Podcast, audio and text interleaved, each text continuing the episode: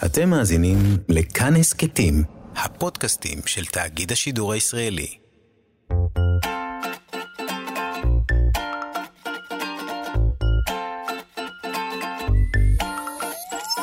כאן תרבות מציגה.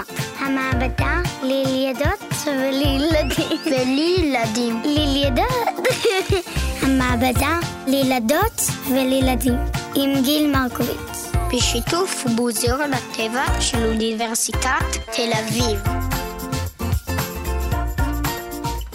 שלום, אני גיל מרקוביץ'. אני שמחה לצאת איתכם למסע בעקבות שאלה. המסע הזה כבר מוכר לכולנו. נתחיל בשאלה, נשמע תשובה, ונתגלגל בעקבותיה אל שאלות נוספות. במהלך המסע יצוצו עוד שאלות, וחשוב שנלמד לדבר עליהן עם ההורים, עם אחיות ואחים, עם חברים, כדי שנחשוב ביחד על פתרונות אפשריים. וגם חשוב לזכור, לעתים יש דברים שאין עליהם תשובות. קדימה, בואו נתחיל.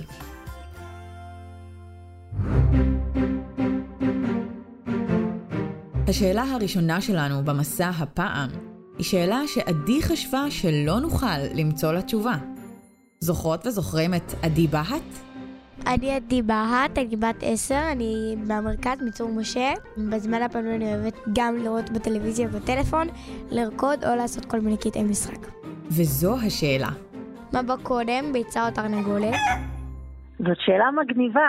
הכירו את פרופסור איילת שביט. איילת עוסקת בפילוסופיה של המדע, אקולוגיה ואבולוציה, והיא ראש התוכנית לפילוסופיה במכללה האקדמית תל חי. עדי אומרת שזו שאלה שאי אפשר לענות עליה, ואיילת אומרת שזו שאלה מגניבה. למה?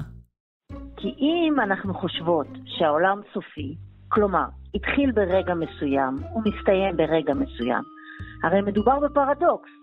מה קדם למה? הראשון שדיבר על הפרדוקס הזה הוא הפילוסוף היווני פלוטרכוס. איילת, מהו פרדוקס? פרדוקס הוא מצב שבו יש הנחות שמהן נובעת בהכרח מסקנה. אבל ההנחות והמסקנה האלה לא יכולות לבוא יחד, וזאת בעיה. במקרה של הביצה והתרנגולת יש לנו שלוש הנחות יסוד. אחת, כל תרנגולת בקעה מביצה, כלומר, לכל תרנגולת קודמת ביצה. שתיים, כל ביצה הטילה אותה תרנגולת. כך, יש רצף של ביצים ורצף של תרנגולות. אילו העולם היה אינסופי, אין בעיה. הרצפים נמשכים באופן אינסופי. אבל ההנחה השלישית שלנו היא שהעולם אינו אינסופי, אלא סופי. המסקנה, שחייבים להתחיל במקום כלשהו. וכאן נולד הפרדוקס. אז, איך נדע מהי נקודת ההתחלה? היוונים, בתפיסת העולם שלהם, חשבו שהיקום נצחי. כלומר, אינסופי. לכן, בשבילם לא היה כאן פרדוקס.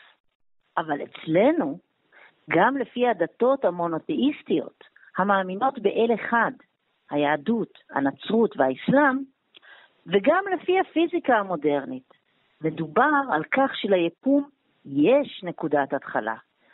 גם האבולוציה מדברת על כך שלחיים יש נקודת התחלה. אם אכן יש נקודת התחלה, אז מהי? ביצה או תרנגולת? יש כמה אפשרויות. נתחיל מאפשרות הפתרון האבולוציוני. לפיו לא באמת מדובר בפרדוקס. האבולוציה היא תהליך שמתאר איך מאירוע חד פעמי של יצירת חיים, יצירת יצור חי מחומר לא חי, קיבלנו מגוון אדיר של מינים, עושר מינים. היא מתארת איך המינים התפצלו זה מזה והשתנו, עד שהיום עולם החי הוא עשיר ומורכב מאוד. המנגנון שמציע המדע כדי להסביר את התהליך הזה הוא הברירה הטבעית.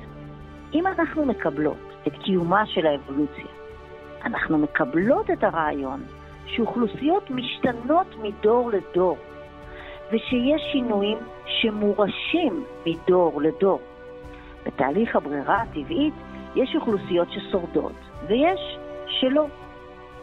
כשאנחנו מדברים על ביצה ותרנגולת בחיי היומיום, אנחנו מניחים שמדובר תמיד באותו סוג של ביצה ובאותו מין של תרנגולת. אבל כמו שאמרנו, מינים עוברים שינויים. בביצה יש חומר תורשתי, DNA, כמו שיש בבני אדם, ובחומר הזה מתרחשים השינויים האלה, מה שאנחנו מכירים בשם מוטציות. כך, במשך השנים חלו שינויים בביצים. את השינויים האלה לא רואים מיד בביצה עצמה, אבל במשך הזמן אפשר לראות את ההבדל במה שבוקע ממנה. לכן, על פי הגישה האבולוציונית, ביצים הרבה יותר עתיקות מתרנגולות, כי למעשה היו בעולם ביצים הרבה לפני שהיו בו עופות. מהביצים הראשונות בקעו יצורים אחרים, שהם אבותיהם האבולוציוניים של התרנגולות, דינוזאורים. הדינוזאורים הטילו כל מיני סוגים של ביצים. בשנת 2008 מצאו קן, ובו ביצים מאובנות של דינוזאור. הביצים בקן הזה נראו כמו ביצה של תרנגולת. קצה אחד מחודד, וקצה אחר מעוגל יותר. כשהעמיקו במחקר הגנטיקה של הדינוזאורים ושל הביצים הללו, מצאו קשר אבולוציוני בין דינוזאורים לבין תרנגולות. למרות השינויים בחומר הגנטי במשך השנים, הביצה לא השתנתה מאוד בצורתה, אבל היצורים שבקעו ממנה היו פחות ופחות דומים לדינוזאורים. הם נעשו קטנים יותר, הם התרוממו קצת באוויר, העצמות שלהם היו חלולות, אבל הרבה תכונות של הדינוזאורים נשמרו בהם. למשל, היה להם מקור, היה להם אור יבש, והיו להם תפרים ברגליים, כלומר, ציפורניים חדות מאוד. אז לפי הגישה האבולוציונית, הביצה אכן קדמה לתרנגולת, אבל כמו שאמרנו, היא הייתה ביצה של דינוזאור. עכשיו נעבור להסבר שנותנת היהדות. נכון, והוא נחלק לשני סוגים. האחד מובא בספר בראשית, בסיפור בריאת העולם. מסופר שביום החמישי ברא אלוהים את העופות. ויברא אלוהים את התנינים הגדולים, ואת כל נפש החיה הרומסת אשר שרצו המים למיניהם, ואת כל עוף כנף למיניהו. על פי ההסבר הזה, אלוהים ברא את התרנגולת, והיא הטילה ביצה. זה הפתרון הפשוט, ולפיו אין כל פרדוקס. אבל יש גם עמדות אחרות. הקבלה, למשל, טוענת שאכן יש כאן פרדוקס בתפיסה שלנו, אבל אלוהים יכול לברוא הכל, כולל פרדוקסים. כלומר, על פי הקבלה, לנו זה מוזר, משום שהתבונה שלנו מוגבלת, מכיוון שאנחנו בני אדם, אבל לאלוהים אין גבולות, ואי אפשר למדוד את אלוהים ולנסות להבין אותו בלוגיקה, בהיגיון האנושי. על פי ההסבר הזה, אין כאן בעיה, אלא הפרדוקסים הם למעשה חלק מהבריאה. כלומר, הפרדוקסים לא מאיימים עלינו, אלא הם חלק ממציאות חיינו, ולכן עצם הניסיון להכריע מה קדם למה הוא קצת מצחיק. חשוב לומר שההסבר האבולוציוני וההסבר הדתי בשני גווניו אינם סותרים זה את זה בהכרח. וואו. בעקבות שאלה אחת עסקנו באלוהות, בתהליך ההשתנות של המינים, בדינוזאורים. כל הדברים האלה, וגם אנחנו, נמצאים ביקום, המקום הגדול הזה, שבו נמצא גם כדור הארץ, שבו כולנו חיים. איך נוצר העולם? הכירו את טומי. לי קוראים תומי בלס ואני מתל אביב. בזמן הפנוי שלי משחק בטלפון ומשחק כדורגל. גם אבישי שאל אותנו שאלה דומה. קוראים לי אבישי צרפתי, אני בן שבע וחצי, אני מכפר סבא. מה שאני אוהב לעשות בזמן הפנוי זה לשחק בטאבלט. איך היקום נוצר? מהו בעצם המקום הזה שמכיל את הכל? החלטנו לשאול את פרופסור יואב יאיר. לפי מיטב הבנתנו ולפי מה שאנחנו יודעים היום, המדענים משערים שהיקום נוצר לפני 13 מיליארד וחצי שנים. בהבזק פתאומי נבראו בבת אחת המרחב והזמן והחומר. זו הייתה התפוצצות אדירה שנקראת המפץ הגדול. מאז אותה התפוצצות היקום מתרחב. במפץ הגדול נוצר רק המימן. כל יתר החומרים נוצרו בהמשך התרחבות היקום עם יצירת הכוכבים בגלקסיה. ההבזק הפתאומי הזה התרחש מזמן, כמו שיואב אמר, לפני 13 מיליארד וחצי שנים. אם ברגע ההוא נוצר רק מימן, אז מתי נוצרו החומרים שאנחנו מכירות ומכירים מכדור הארץ? ומתי נוצרנו אנחנו? איך קוראים לאיש הראשון בעולם? מי היה האדם הראשון שחי בכדור הארץ? אלה יונתן אביבי וטומי בלס. כדי להשיב על השאלה שלהם, הגענו אל הפקולטה לרפואה באוניברסיטת תל אביב. שם פגשנו את דוקטור הילה מאי. הילה חוקרת את האבולוציה של האדם, כלומר, את ההשתנות של האדם במרוצת הדורות, ואת ההיסטוריה האנושית מתוך השלד של האדם. אנחנו, בני האדם, שייכים לקבוצה המכונה האדם הנבון, הומו ספיאנס. ההומו ספיאנס הוא השלב האחרון עד כה בשרשרת של התפתחות שנמשכה כשבעה מיליון שנים, ובמהלכה הילכו על פני כדור הארץ כמה קבוצות של הומינינים. השם של קבוצה שכוללת את כל מיני האדם, כלומר כל ההולכים על שתי רגליים. האדם המודרני, אנחנו, הוא היחיד ששרד, מכל הקבוצות המוכרות לנו מהמאובנים שנמצאו עד היום.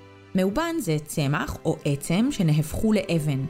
זאת אומרת שביפן, בארצות הברית, בהודו וישראל חיים בני אדם שאולי נראים שונים אלה מאלה, אבל שייכים לאותה הקבוצה, הומו ספיאנס, האדם הנבון. המאובנים הקדומים ביותר של האדם הנבון, המוכרים לנו היום, נמצאו במרוקו שביבשת אפריקה. מדובר במאובנים של קבוצה שחיה לפני כ-300 אלף שנים. החוקרים שמצאו את המאובנים קראו להם על שם המערה שבה הם נמצאו, ערהוד. ההומו ספיאנס הקדום ביותר שנמצא מחוץ לאפריקה נמצא בישראל. הוא חי כאן כנראה לפני 200 אלף שנים במערת מסליה, אחת ממערות הכרמל. השרידים של האדם הזה קיבלו כמקובל את השם של המקום שבו נמצאו. חיפוש מאובנים ופענוח שלהם הן מלאכות שמצריכות כלים מיוחדים ויכולות להימשך שנים רבות. קשה לדעת בדיוק מי היה האדם הראשון, וגם אם יתגלו מאובנים נוספים, לא נוכל לדעת מה היה שמם הפרטי של אותם אנשים. בואו נסכם את הפרק. למדנו מהו פרדוקס, מצב שבו ההנחות שלנו נכונות ותקפות, ובכל זאת הן מובילות למסקנה או טענה לא הגיונית.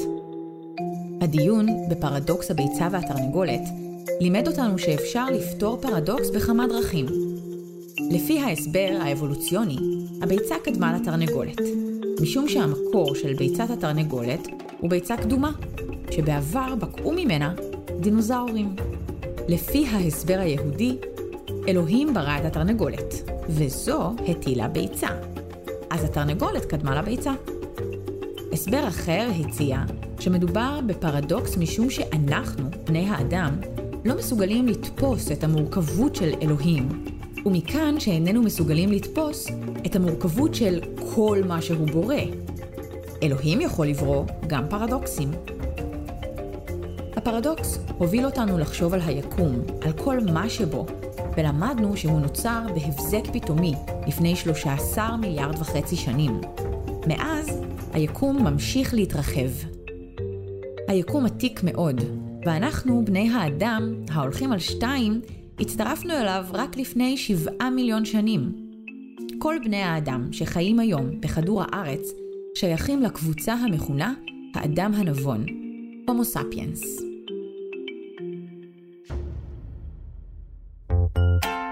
אילו שאלות שאלתם את עצמכם בזמן ההאזנה לפרק? ספרו להורים מה למדתם. תודה רבה לפרופסור איילת שביט, לפרופסור יואב יאיר ולדוקטור הילה מאי. תודה למפיקת התוכנית, רות דוד אמיר. שלומי יצחק, ליטל אטיאס, אריאל מור, דבורה סוויסה ורומן סורקין, הטכנאים באולפן. תודה לירדן מרציאנו, שהביאה את התוכנית לשידור. תודה מיוחדת לעורכת הסאונד שלנו, רחל רפאלי, ולדוקטור סמדר כהן, עורכת שותפה ויועצת לשון. תודה לכן ולכם, ששלחתם אותנו לחפש תשובות לשאלות מרתקות. אני גיל מרקוביץ', נשתמע בפרק הבא.